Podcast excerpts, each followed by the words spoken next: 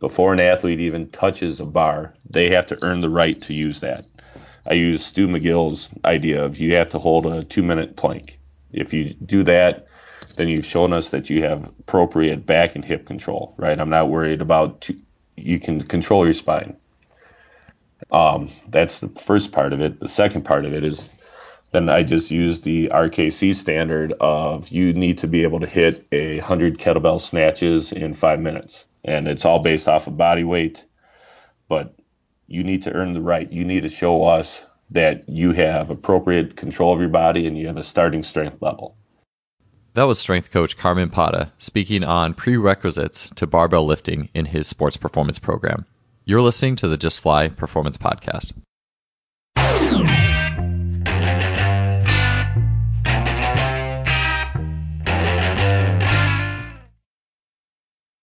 Today's episode is brought to you by Simply Faster. Simply Faster is an online athletic performance technology shop distributing items such as the Freelap timing system, GymAware, K-Box, 1080 Sprint, and the SpeedMat. I've gotten many of these items from Simply Faster and can confidently say that they make today's best training technology available to everybody.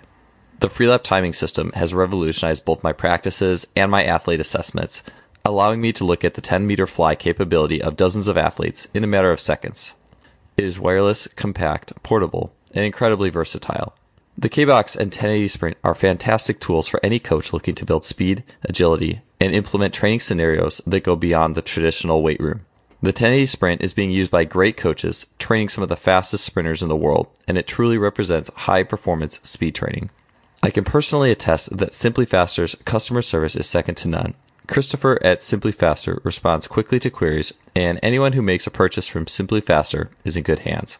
If you want to acquire some of the best high tech training equipment available, stop by simplyfaster.com. That's simply with an I, faster.com. They are the future of coaching technology. Welcome to episode 146 of the Just Fly Performance Podcast. I'm your host, Joel Smith, and today on the show we have strength coach Carmen Pata. Uh, Carmen is the head strength and conditioning coach at UW River Falls or University of Wisconsin River Falls. I think I was a Wisconsin La Crosse alumni from their graduate school program, so it was always UW, you know, whatever school, UW, UW Eau Claire. so Wisconsin, yes. So it's it's always good to get back and talk with coaches from my home state. And uh, Carmen is a two time nominee for National Strength Coach uh, of the Year through the uh, National Strength Coaches Association. He's written a couple books as well as lots of articles, including some articles for our sponsor, simplyfaster.com, on their excellent blog. And that was actually what, what led me to reach out to Carmen. Uh, one of the things that really stood out to me was just practical application uh, and and doing so in a way that's simple and understandable and that you know is making an, an impact. And the, one of the themes of this show has always been for me taking a lot of complex information and trying to make things as simple as possible and then putting maximal intent behind those simple things or a maximal um, you know you can dissect it as much as you want at that point but getting things to a manageable standpoint that they make noticeable results. And that was what again what really stood out to me with Carmen's work. Uh, some uh, the big article actually that initially got my attention was things to do in between weightlifting sets, and he had a complex array of like vision training exercises, which I had experimented with, but it kind of put on the back burner. And um, his use of vision training in between sets is something that really reignited my thoughts there. And so, you know, we we talk about the art of coaching, and I think that the art of coaching is probably no more clear and present and needed. It is at all levels, absolutely. But when you are the only strength coach, the only full time strength coach at a school, and you have large groups and you have to manage large groups and di- athletes who are on different levels and classes, and as well as a place where you are not getting the most physically gifted athletes, necessarily a smaller Division three school or a Division three school versus uh, Division One. Uh, the quality of athletes are often going to be a little bit different. They're coming in with different potential needs than at other universities. So one of the things Carmen is going to discuss that is extremely important is confidence building in the weight room. And adapting the the ultimate output of the weight room to different sports, be it uh, the spectrum of say working with football and what they need and expect, and what's going to create the largest dopamine hit in them, the most confidence for what they're doing, versus say women's soccer and what is going to give them the greatest amount of confidence to take what they're doing onto the field of play. Um, outside of that, and just how he goes about doing that, uh, Carmen, as we talked in the teaser, he's going to talk about how to earn the barbell. And that's just a theme that I always enjoy talking with coaches about. And there's always, I think, different, every coach has a little different approach to it. But I think we can see that that message is always going to come back to the same place is that just because you walk in the weight room doesn't mean that you, it's going to be a good idea for you to put a bar on your back and start cranking away. There's other things that can and should come first that will set you up for greater success down the line. That, as Cory Schlesinger said, make you a better human being. So it was really cool to get Carmen's take, a simple and also pretty difficult test out of, of being a good human being to earn the barbell. And so I almost, I almost feel like it would be cool as I do all these to start to accumulate this library of initial competency tests. And the way Carmen uh, does it within his small school setting is really cool too, because it is, uh, it almost works in a class by class setting where the upperclassmen can be a part, a strong part of what the underclassmen are doing in their initial competency and, and testing out there. And so, again, the art of coaching, and always like hearing stories on that. Carmen is going to go into his year to year progression and emphasis. So, how do his athletes progress as they come in as freshmen in need of strength and just general physical abilities? And how do they progress through sophomore, junior, and senior years using some of the common uh, strength training means that are out there? So, what does that what does that year to year progression look like? And again, it's just always interesting to see where what's your end game? Where are you go? Where are we going with this? What are we going to do when when we before we even get to barbells? What are we going to do once we have achieved a good level of maximal strength? And how do we view progress over time? And then the last thing, as I mentioned before, that we're going to get into is Carmen's utilization of vision training in, in between sets. So again, always looking for transfer, trying to find it in any place you can. And the fact that he does this with large groups, being the only full time strength coach, is just amazing. And so uh, let's get on to our in the trenches talk uh, with strength coach Carmen Pata. Yeah, being being that far north, man, it's like what were we mid April? Like so, pretty much it's not till it won't be for another month where it's like, okay, now we can really play outdoor, you know, spring semester sports and not have to worry about like the terrible, yeah, like I, I think it was like mid April once in Wisconsin La Crosse and it was snowing at a track meet and we had to cancel it. And I'm just like, this is just, this is, this is not even living in Milwaukee. We never did that, you know? I, Oh, I know. I mean, last week, what was it? Thursday, we got a foot of snow, 14 inches, and just blizzard condition. It is just terrible. I just I'm looking at you know all that happens, and then it's the system juggling around because all right, spring sports have to be inside for the practice. How does that impact all the running off-season conditioning work that we're doing with our you know fall and winter teams? And you know, luckily the athletes are pretty they're pretty good about last minute change of adjustments because of weather and you know, it's not perfect, but we're trying to get something done. Yeah, you guys are used to it. It's well, Absolutely. it's like it's hard to see a white ball uh, if you're playing baseball or softball in the middle of the snow. I'm sure. It's, but we all grew up. I mean, did you grow up in Wisconsin? I did. Uh, I, I grew up in Oshkosh, and then moved up here for uh, school for college in what was it, '95, and so been up in the northern part of the state ever since. Oh, nice. Yeah, my dad's from Oshkosh. I, I feel like. Yep I feel like it's almost like in Wisconsin, you have to grow up like like throwing a ball around in the snow. Like maybe it's vision training, right? Like, absolutely. I mean, when we were coaching, when I was coaching football, and I always talk to the guys about when it's snowing, it's a good thing because when you have snow during a football game, that's playoff time. Yeah. So be excited for it, celebrate it, and go from there. Yeah, it's just it's just a totally different context of things. It's like um, in a way, it's almost like I was I was talking with Christian Thibaudeau a couple episodes ago, and he was talking about maybe even those um, environments eh, where there's like there's it's like a small country and it's just like kind of one national sport, so you don't necessarily have a huge diversity. You're still playing that sport maybe in different contexts, like you know you're in Brazil, it's like futsal, and then you're just different ways. Or I, when I would spend time I remember I took a trip to the Dominican Republic when I was five, and I saw kids playing baseball with a stick and like rocks or something in the street. Yep. I mean, it's like just a different context, and it forces you in a different way. But like in Wisconsin, it's like you know you you're playing all these sports in the snow, so even if you're a specialized, there's still potent- the potential for um, uh, but or even if you're not, you're you're getting that sport in a dramatically different way at those points in the year. Oh, absolutely. I mean, if you want to get nerdy about it, now we're talking a whole that whole uh, neuroplasticity idea of sure we're playing baseball, but it's really not baseball. It's like you said with the snow in the background. Now it's a different sort of vision training. Um, with the slipperiness of the infield outfield, now it's a whole different aspect and how do you how do you cope with those aspects while actually trying to play do something that resembles your actual sport? It's it's sort of a fun twist on things.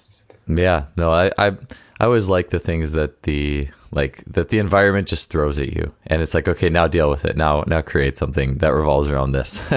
yep or like uh like the I think in Finland like in ja- then javelin I'd hear they would like the run up would be in the barn and then they'd throw out this window into the snow and then they have to go get it you know and I don't know it's just to me it's that that's like kind of like Rocky stuff you know it's it's uh it's just different but it's awesome I know. I give our one of our facility guys on campus here. He was a River Falls alum, and he actually won conference I can't even remember what uh, in track for the javelin throw. He has the shortest javelin throw, winning throw in the history of the WIAC because it was just a garbage, snowy, rainy, drizzly conference meet. and he basically took one step and did a power throw, and which was good enough to beat everyone else. And so he's he's like short by I want to say like 20 meters than is the typical wow. winning throw, but that was just the environment that day. And hey, guess what? He won, and he's he's banging that drum as loud as he can. Yeah, no, that that meet has something special to it. I actually the same experience. Um, it was a meet in Ohio that my junior year, and I, I won with like forty feet less than what I threw that year, or I got second with forty feet less than what I threw that year. But that was actually a total freak blizzard, and it was in late April. That was like that was like a once in ten year thing yep. uh, there. But you know, it was I. It, but that stuff is near and dear to my heart, man. Um, so yeah, so so going to in the weight room, out of the elements yeah. and out of the snow. Um, you know, I I really have been enjoying the articles that you that you've written on Simply Faster and a lot of like outside the box stuff and different ways of looking at things. And uh, so I don't know. I a lot of uh, the easy question is what's your philo- like what's your philosophy? uh, so it, I'll try to make things a little more specific, and that's the first one would be you know if you um, Carmen could accomplish. Uh, one thing in the weight room with your athletes, if there was one main adaptation that you're like, okay, this is like this is the main thing that we have come here to do. Uh, what would that be? Well, um, I'm glad you put adaptation in there because when you originally sent me that question, I took it in a whole different spin because I took it. Biggest thing that we're trying to instill with our athletes in the weight room is confidence, and to me, confidence is done by doing those daily disciplines that we all know we're supposed to do, but don't always get it done.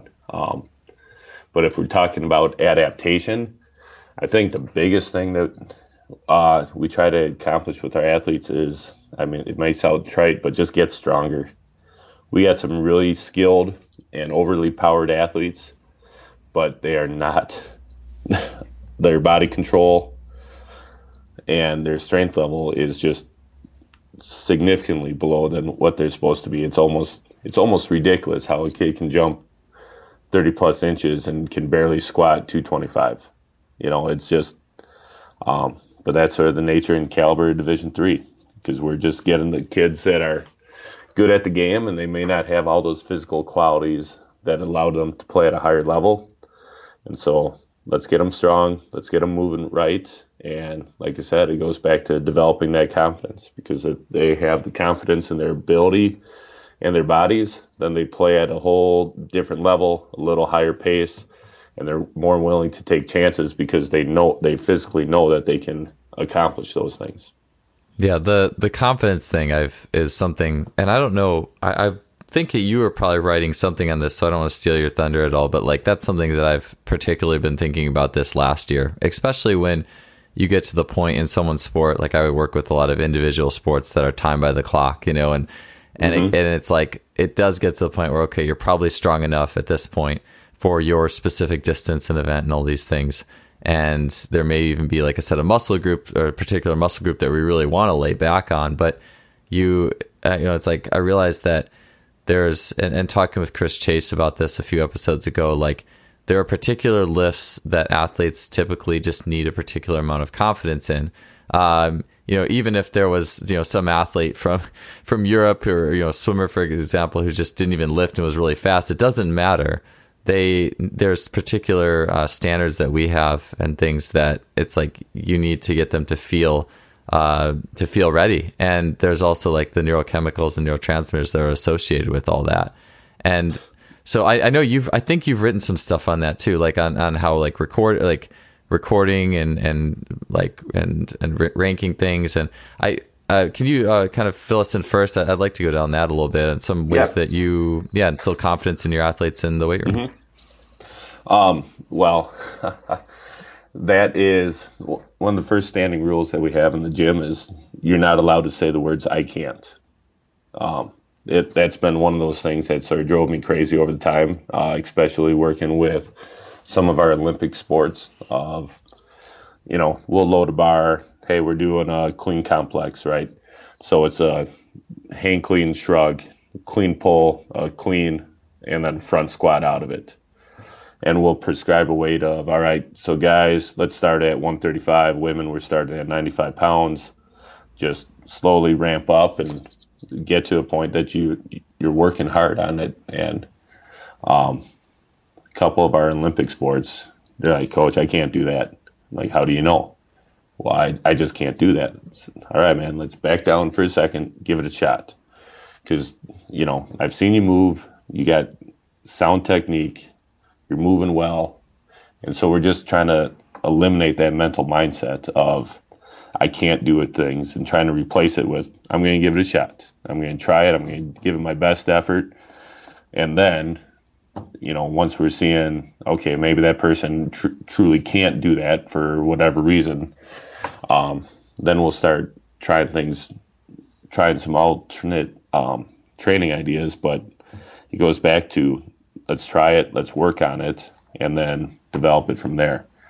Because you sort of hit on the idea of the confidence of if you can if you can do things that you never thought possible that to me is the ultimate transfer from the gym to the playing field um, in our gym we have a a bell it's mounted right outside of our wall it's like an old church bell um, and we teach our athletes from day one if you when you deserve to ring that bell and you deserve it anytime you hit a new personal record. It could be in a lift, it could be a vertical, it could be a new 10 yard sprint time, it could be a body composition change for some of our athletes that need to lose a little of that extra weight.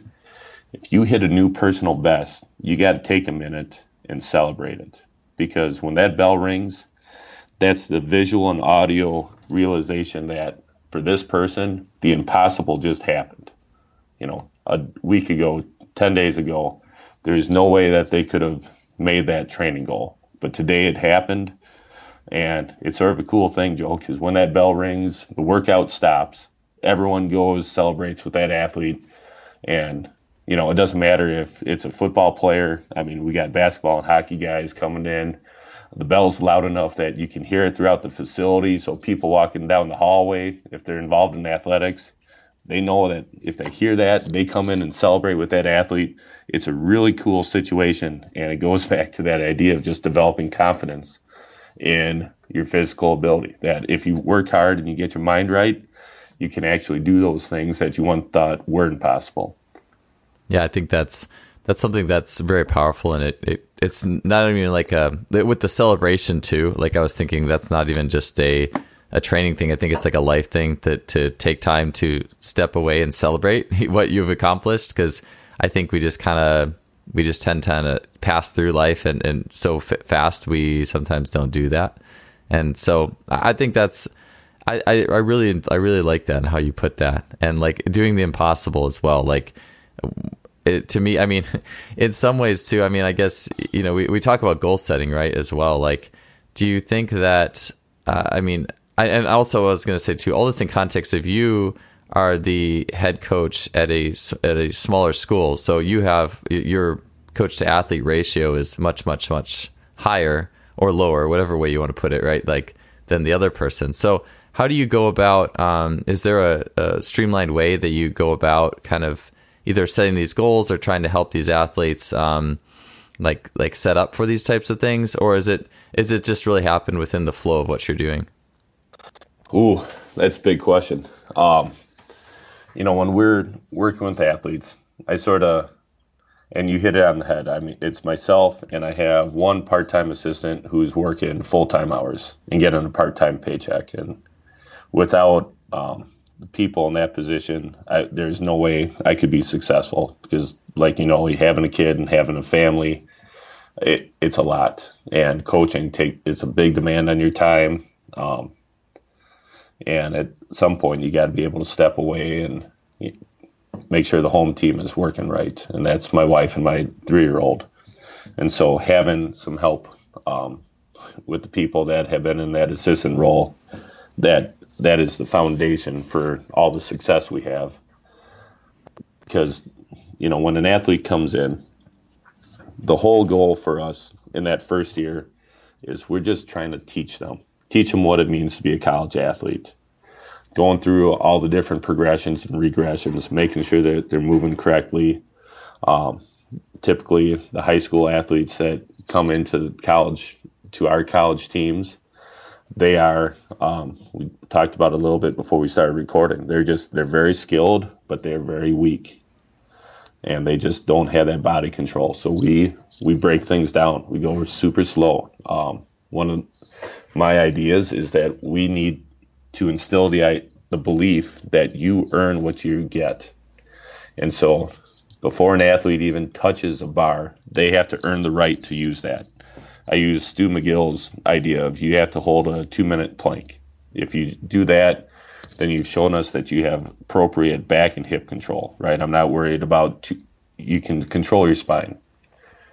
Um, that's the first part of it. The second part of it is then I just use the RKC standard of you need to be able to hit a hundred kettlebell snatches in five minutes, and it's all based off of body weight. But you need to earn the right. You need to show us that you have appropriate control of your body and you have a starting strength level. For the athletes who have those backgrounds, great. We're going to start going into some bar work, developing some more strength and progressions that way. If they don't, you know, it's not a big deal because we can still accomplish a lot of the training goals that we have with uh, kettlebells, med balls, dumbbells. Um, we have a couple pit sharks for loading the squat pattern and developing just sort of those baseline training progressions of, you know, I look at things from an overly simplistic way. If you can push, pull, hinge, squat, carry things, pick things up, those are sort of the base patterns. And whatever tools that you want to use to reinforce those, be it a back squat, a front squat, a goblet squat, lunge variations. You know, it's those tools that sort of create the magic in the weight room, but it comes back to those base ideas. So our freshman year is just all about teaching, making sure people are moving well. Uh, we clean up any major um, unilateral issues that they have you know, my favorite is I'm going to pick on basketball players because a right-handed player, their left leg is their dominant leg, and when we're doing some single leg jump work with them, we're looking at about a 10 to 20 percent difference between right leg to left leg. Because given a choice, they're going up for a right-handed layup. So, uh, you know, I'm tr- not trying to completely bring them back to neutral because that muscle imbalance allows them to do the things that they can do. You know, that sort of gives them their special creation. I'm sorry, their special talents. But with a 20 percent difference in left leg to right leg strength, and when I say strength, I'm talking about a static strength, a repeated jump index. That is a red flag for me because we're setting them up for failure. And failure to that is usually an injury, uh, be it a sprained ankle. Um, fortunately, we haven't had a whole lot of knee issues, but we sort of have to take a step back, make sure that those uh, disparities are taken care of early in their career. So, um, with our freshman year program, like I said, it's just an intro, and we're sort of identifying major movement issues. Sophomore year, we're sort of working uh, strength development. Let's get people as strong as can. For some of our teams, that means uh, that's one rep strength. Like football is the prime believer. You know, most of the football players that I worked with, they just they want a big back squat, and for good or bad, that's sort of what we do with them because they feed into that program. Um, with some of our, uh, like soccer, for example, our women's soccer team, they could care less about a one rep back squat and they respond better to like an escalating density style workout. Doesn't matter to me because they're getting strong, they're moving a bunch of weight, they're feeling good, we're reducing their chances for injury. Uh, so, sophomore year, it's a big strength development push for us. Junior year, we are, um, you mentioned Cal, Cal Dietz, because uh, junior year is introduction to the true triphasic ideas that Cal's written about and publicized, um, which I know he works with people right into their freshman year. But for us, we've seen the best return of you got to be able to be strong first, you know. And strong to me is if you're a guy, we're pushing that uh, two and a half times body weight back squat. If you're a female, it's getting close to that two two times body weight back squat or estimated maxes depending on what we're doing. But we start working sort of those neural development patterns their junior year and going into their senior year of training. Um, that is going to Bryan Mann's velocity based stuff because they should have they should move appropriately from their freshman year by the sophomore year, they should have about the appropriate strength level that they, they need for their sport. Junior year, we started working some of the neurologic developments, and then senior year, let's just get you as fast and as powerful as you can because, you know, if we're expecting freshmen to win a bunch of games for us, it's probably going to be a real long season. You know, you and I have both been around sports long enough that you need those seniors um, that have been through the program that are developed if you're really if you're really hoping to do something special and win some conference championships or move on to the NCAA. So, did I answer your question with that, Joel? Yeah, that was that was really good, and I like um, well a couple of things you said. Well, first off, I do think it was interesting. Again, going back to being a pretty much the only strength coach, you have one assistant at a, uh, an entire school, right? And like, yep. some people would say, well, you know, well, what about because I mean, and the athletes that you guys are getting are not the same as the Division One schools, right? And these athletes probably, um, you know, and then you get it across the board with with all schools, right? But like, I think I would imagine some people might say, you know, like, do you really have to go, you know, that pace at that yearly schedule and not get to triphasic till a particular time? But I guess your your pop both population and the fact that you probably don't have the time to you know have three different programs for each team for each athlete who might have a different level of strength or background coming in right? Like i would say the rules change probably quite a lot based on where you are versus where at someone who might be at a, a larger school where they only have like four teams or something like that. That would be I imagine that would be pretty true right? Uh, yeah. I mean if i did if i only had four teams to work with i'd be doing a dance right about now. Um, because uh, we have, like I said, myself, one part time assistant, and 400 student athletes. Um, it just, you know, at that point, you just have to, you know, we're still trying to serve our athletes as best as we can, but there's, it's just too much. Um, and you're going to burn yourself out if you're trying to be overly positioned or sport specific. If you're you know, really trying to hone in on write an uh, individualistic program for individuals or small groups. Um, now, don't get me wrong, we still target those basic discrepancies and, you know, people that, you know, um, I'm going to pick on freshman uh, football. Basically, all the freshman male athletes, they are very anterior chain dominant. They spend their time benching. They spend their time mm-hmm.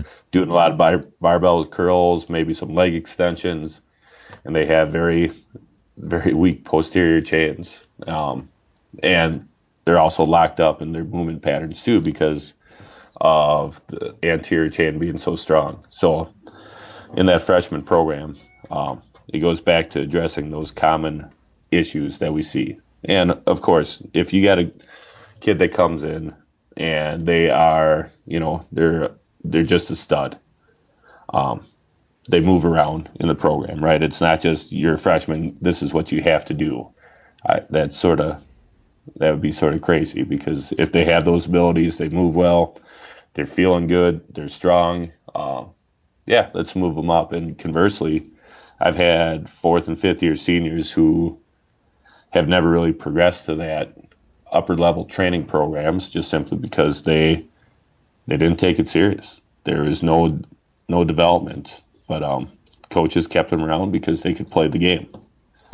And so I'm not going to rush somebody through things just because you're a junior. Well, that means you should be doing triphasic work, but you know you can't tear through a wet paper bag. That's just not going to happen because you need a certain strength level. Otherwise, for us, your injury rates go through the roof. And you know, if you're sitting in the in the training room working in the cold tub, you're really not doing any good for your team or your program. You're listening to the Just Fly Performance Podcast, brought to you by Simply Faster. Yeah, uh, Carmen, I was going to ask you talking about those football guys who, mm-hmm. um, you know, and and you see it probably with every sport. Like even even like my tennis guys when it's um, you know like dead week or finals week and they just want to go in the weight room and do whatever and get a lift in on their own to break the stress or whatever they don't you know they some like some of my athletes will come in and do the stuff that's familiar to them but i i also have athletes who just come in and do bench and curls. Like it's just like it's just what they want to do. Like and so i get it. And but but uh i i was gonna say you you had said you know you before you can touch a barbell you have the um, you have to do the plank, you know, the sagittal plank competency. But I was kind of curious as to the, why you had chose the RKC um, uh, challenge as a as a parameter. But now maybe it makes sense to me because it's kind of the opposite of the bench and curl. It's it's just all posterior chain then basically, right? Like you're just trying to say, hey, you have to treat your posterior chain seriously. We want to get you balanced more. Is that is that the logic behind it, or can you talk a little bit more on that? Yeah, um, that's a great great way of looking at it. I mean, there's so much. I use we picked the RKC because, uh, frankly, when I was coming up with that idea, it was just it's hard enough that gives people challenge, but if you have a base strength level, you should be able to pass it. I mean, it's um, like I said, it sort of teaches you. It's for some of these freshmen, it's their first idea of what work really is. You know, it's not do a set and then take five minutes on your phone talking to somebody, checking Facebook, Twitter, Instagram, all that, you know, it's a grind. And you're going to be breathing heavy and sweaty afterwards. And sort of, it's what I'm, one of the reasons why I chose that because, like I said, it's sort of that grind. It's that first real welcome, welcome to college, welcome to mm-hmm. specific training. Um, secondly, you hit it on the head because it is majority posterior chain right? Getting the glutes involved with the hinge. Uh, you have to be able to stop the body with a single arm snatch. Um, just keep everything locked out and tight. Uh, secondly, it sort of addresses, it's an identifier real quick of people that have shoulder and back and hip problems. Just by watching them, you're trying to, as we're testing out, it's a way to, and when we test, it's sort of a cool thing because I have the guy um, guys and women that were last year's freshmen. They come in and count reps, so they sort of know know what to look for. They've been through it.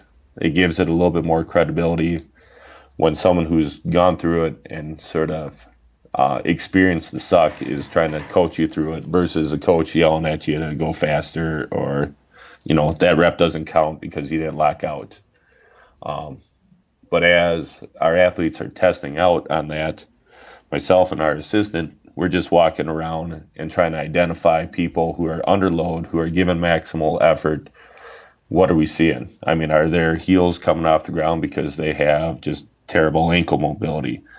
Are they caving at at the hips? Um, do they look like a hunchback during their swing? And don't get you know when they do this, we prep them. We give them about a month of lead work in sort of that phase zero of the program, that introductory stage, before we do our test. And you know, it's one thing when you do some practice work. It's another thing when it's sort of a live exercise. You start identifying things a little bit more. Yeah, so. th- yeah. No, as you mentioned, I'm just, I'm, I'm kind of, my wheels are turning right because it's so um, common to just go into a program and start working with barbells, right? Or even to teach, like even to teach a hinge, like the hinge portion yep. of the movement, right? Like that's just what we do. Uh, but the more you talk about it, the more I'm just thinking of, okay, like these are all really important. Or I, I even go back to thinking about the episode I did with Tommy John and Alex Lee talking about taking breaks from barbells for a good long while and just doing neurological reprogram training or a ton of extreme isos and various things. But I mean, all training is neurological. Like, but and right. the, but then I think about the kettlebells and the neurology of that. It's like muscles are going on and off. There's a priority of you know, it's like that the hinging forward and the the switching action of the muscles of the hips, and then there's the posture, and then even at the top of the movement, like there is kind of that like energy transfer that takes the weight back down, and there's there's a lot to it. I I um, I, I I still do a kettlebell snatch every now and then myself, and, and I try to I combine it with like sprints and stuff and whatever. Dan mm-hmm. John wrote that article a long time ago, and I was like that. But like, I the more you talk about it, the more I see um, I see how that can be something. I, I just I see more and more the benefits of it. The more you talk about it, I guess as as I'm as we're talking here, and it's it's really interesting to me. Uh, I was gonna say like for some of the like I I I picture some of my athletes, like some of my tennis out, tennis and swimmers, having potentially having a difficult time with that. Like, is there, uh, I mean, is there any athletes like like an athlete who just comes in and has, you know, has no background at all? I mean, are they? Is does it just take them a little bit longer to do that? I'm not used to the test itself, so I'm just yep. curious across the board with the populations. Yeah, it does. Um, we you know, for good or bad, we still have some freshmen from this year. I mean, this is April 16th, and I still have some freshmen who have yet to pass the test. And, you know, it's nothing against them. They just, they came in at a much lower stage than everyone else. And, you know, looking at their results from testing, um, they're still jumping higher. Their, their body composition is improving they're getting faster in a 20 yard, uh, 20 yard sprint, 5 10 5 pro agility. You know, if you're seeing benefits of training, then who cares how you're getting it? Because yeah, it'd be. I wish I could say all of our athletes are, you know, our basketball team. All the guys are squatting 405. All the women are squatting 315, and they got such and such a power clean. But when it comes down to it, Joel, it's all about you know the transfer. Are you getting better, or are you just doing things because it looks good in the weight room? Um, that's you know part of my view on it. Uh, otherwise, freshmen, you sort of hit on the head. We're getting athletes who, you know, the Division One athletes. They have a couple things going for them just genetically. They have a much higher work capacity than our our athletes here and they have a different sort of strength level. And they're just able to do do things with their bodies that our kids for as much as they're working on it and developing they just can't. And so identifying those issues early helps fix it. Plus it's just part of the program of developing a kid um, because last time i checked no athlete is ever recruited for their ability to squat, bench, power clean, or deadlift. They're recruited on their ability to play. And we're trying to force those adaptations to augment their natural gifts and just make sure they can play the game at a faster level. Don't get hurt as often. If you get hurt, you should be coming back faster because you're stronger and your body's able to handle those sorts of stress. And then just get, you know, and develop like going back to what we first talked about developing that confidence in yourself to be able to try new things to celebrate when you can break through those plateaus or making the impossible reality so did i answer your question on that Yeah, no, that was that was good, and I and I you couldn't say it better. Like I was thinking as you were you you're talking, and you're like, okay, some freshmen haven't passed the test yet, but their their their movements, their speed is going up, and I was thinking mm-hmm. about. Um, actually, I posted this. I put this in my book, Speed Strength. It was a quote by Nick Garcia, strength coach at Notre Dame and SoCal, and throws coach, and he was talking about you know his freshman football players, and one half of them did like uh, like just a very functional, you know, a lot of kettlebell stuff and med ball stuff, and and and I think like maybe some resisted sleds or some you know just basic basic movements that were not barbell movements, you know, basic human movements. And the mm-hmm. other team did the typical. The other half of the freshman squad. I want to say it was freshman. I, I, I hope I'm not butchering this myself. I did put it in my book, but like the other half did the typical, you know, bench and squat and clean and type workout. And the group that did the kettlebell stuff actually improved their their sprinting and jumping more.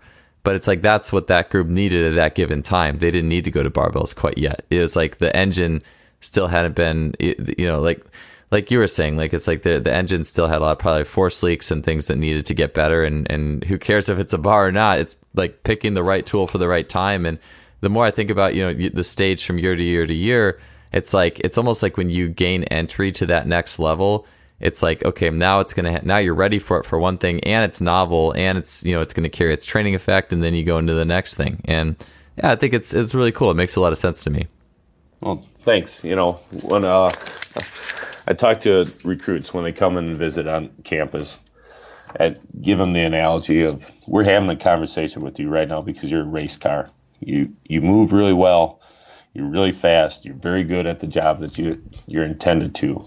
But race cars don't just get wheeled off the semi truck and go zipping around the track at 200 miles an hour. They come out, they do a couple test runs, and sometimes they realize, hey, we got to fix the fuel mixture, or the engine isn't firing quite right, or our brakes are wrong, or the chassis is carrying too much weight. Whatever, you know, they're doing these tests and trying to figure out how they can best tweak things to make the car faster. And that's basically what I'm what we do as professionals. An athlete comes in, we test them, we sort of see where they are, we adjust our training ideas to really target those weak spots, and then we retest, and hopefully they're they're faster, hopefully they're doing better, and so in my mind, everything that we have in the gym, it's just a tool on how we accomplish that goal. Yeah. Oh, yeah, for sure. Uh, and then, yeah, I, I think that's uh, it's really cool to just say, look, like this is all tools too, and and the end game is uh, being the better athlete. And one of the things that I know you've done that I think is really interesting that I know some people have done it, and I've been through like the training, the formal training for it myself of, uh, to a level, but it's vision training. And yeah. I've seen you do some of that like between sets and various things. And obviously, if we're looking at transfer, I think that you know, the athlete who just can't see the ball, or like you know, my tennis guy who who whiffs a backhand completely every now and then. Um, yeah, that stuff's important. So, can you just talk uh, briefly on you know vision training and things you're doing like between sets to kind of squeak out a little more transfer? Yeah, absolutely. Um, and you hit it on the head, Joel, too, because if you can't see your target, you know, unless you're just running straight down the lane and track, it you got to be able to have vision and see what's happening in front of you, especially with the team sport athletes. So, um, with our vision work, we do a couple different progressions. We'll start off nice and easy, and we just, um, it's sort of a glorified eye test that we all see it get done at the, uh, at the eye doctor. It's sort of a matching game where I have a letter and number combination sheet about 10 to 15 feet in front of the athlete, and they have a handheld sheet too. And their goal is to keep their head straight, straight in front, so you're not shifting your head, you're just moving your eyes. So you're bouncing between the handheld sheet, trying to match the letter there, or letter or number in your handheld sheet to the letter, the corresponding letter or number on the away sheet. Um, and we start them off just static, so they're standing, they're just moving their eyes. They could be holding the sheet uh, straight in front of them, over their head, to the left, to the right, below them. At some points, we have them turn physically turn their body 90 degrees, so you're working some periphery work out of the corner of your eye. Uh, we'll have them close an eye as they're doing it. Um, once they start getting that mastered, and when I say the sheets, Uh, we start everything off in black and white, really easy. White, a white sheet of paper with black letters. As we sort of periodize it and tear it up, we start making those letters gray with different shades of gray. Uh, because it's sort of easy looking a high contrast color, black and white, directly in front of you. But now, when all of a sudden it's sort of that medium gray, you really have to force your eyes to contract and focus to be able to see the target. Um, once they start progressing past that, we'll either do one of two things. We will have them physically move. So you might be doing some ankle hops as you're doing this, right? Just trying to create some more distraction and force the eyes to contract at a faster rate. Uh, basketball players, uh, hockey players, We'll have them sort of box people out. We'll have one of their partners put pressure on their back and try to force them to move forward, backwards, left, and right. Just trying to simulate the same experience they have in a game. Uh, football, we'll get them down in an actual stance and have them move their eyes looking around, trying to focus at different targets. Or we can keep them static and then we start messing with the colors on the sheet. So instead of just a white background with different shades of black or gray lettering, uh, we'll make it a we'll make it a green sheet with you know try to stay away from Christmas colors so it's not green and red. But we'll start messing around with uh, different colors of backgrounds and fonts, um, different sizes. You know, I, you know, first time I did this, I made the mistake of we went from like a 48 font. I'm like, oh, they should be able to read like a 14, and put putting something at the 14 font, 15 feet away from you, with a different color and a um, different shade. It, that was a mistake. I made a lot of people, a lot of people got pissed at me because it was too difficult.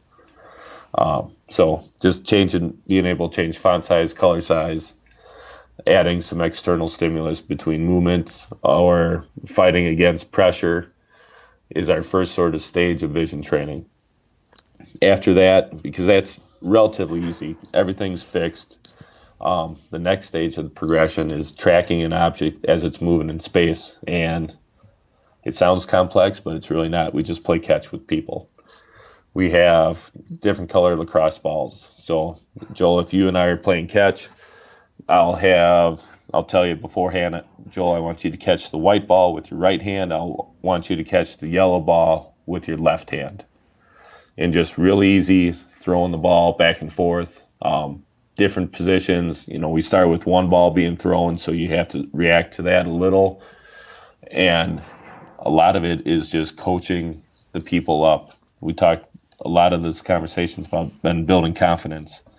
And so it is, hey, great catch, great, you know, I'm glad to see you saw it, even if they dropped the ball, because not everyone, their job is to catch things. I'm just looking forward to seeing them identify a target, track it, and make their best catch. And so um, as they're going, it's just that constant reinforcement in there. Hey, that's a tough catch. I'm glad you got it. Uh, you're tracking really well. well. Do you want? Do you feel confident to pick up speed? And if they want to pick up speed, we start throwing a little faster, or we start throwing two balls at once, or staggering the different throws. Um, once they're done tracking things like that, and once again, that's forward. We're facing each other one of us might be turned. Um, I've had people face away on the go call. They turn around as the ball's in midair. Whatever we can do to sort of minimize the time that they have to see the ball. And then lastly, we work on tracking a stationary object in three dimensions. Um, it's sort of a goofy thing. It's a I stole it from the from the Air Force Academy, but it's basically a a string or a rope with we just use washers tied to it at different intervals and one end of the string is tied off to the rack the other string is you're holding it right on the tip of your nose and you're forcing your eyes to diverge or converge um, divergence is when your pupils are looking out convergence is when your eyes you're sort of going cross-eyed and your eyeballs your pupils are looking in and so we force our athletes to get them in different positions, converge at a target. So when you're looking at it, if you look at something and you're cross-eyed, it almost looks like the rope is crossing in front of you. It's making an X at those targets. So we just have our athletes work themselves up the rope and then come back down. Uh, that is definitely the least least liked drill because of they're like, Coach, I feel like I'm an idiot. You know, someone's going to look at me and I'm going to lose the chance to go on a date with them because just the way I look. I'm like, don't worry about it. Everyone's gone through it. Uh, just suck it up and get, let's go. So did I answer your question on that, Joel? Yeah, yeah, no, that was good. There's a lot. Vision training's hard to to do uh, without like having like a, webinar style, right? Like here's the video, here's what we're doing. But no, yep. totally. I, yeah, with the Brock string like that, I know exactly what you're saying. It's like things passing that test of like I don't know, like, or or this uh, this idea of like, you know, I look silly doing this, but then there's a lot of people who do that, and then they only see one string, and they're like, "Why I only see one string?" it's right. like there is something wrong there. This is important. So yeah, yeah, the Brock string is a really, it's like the most simple but powerful tool for that type of thing. So no, that's that's really good. I also really like the idea of like tracking something in as short of window of time as possible. It's like RFD mm-hmm. for the eyes, right, or contact yep. for the eyes. Exactly. Last I checked, we really can't. Uh, connect a weight to your eyeball to give an overload stimulus. So we got to change, change up with time, with speed, with something, so we can overload the musculature around the eye and force it to force it to move and track. Yeah, high velocity training will make it stronger. Uh, good, good stuff, Carmen. Well, hey, that's all the time I got this morning. But thank you for sharing insights to your program. Uh, it's it was really cool for me to hear because I think your situation is one that is both uncommon to a lot of people, but also common to a whole lot of people. And it was really interesting for me to hear your insights. So thanks for sharing today. Absolutely, man. I'm happy you called in anytime.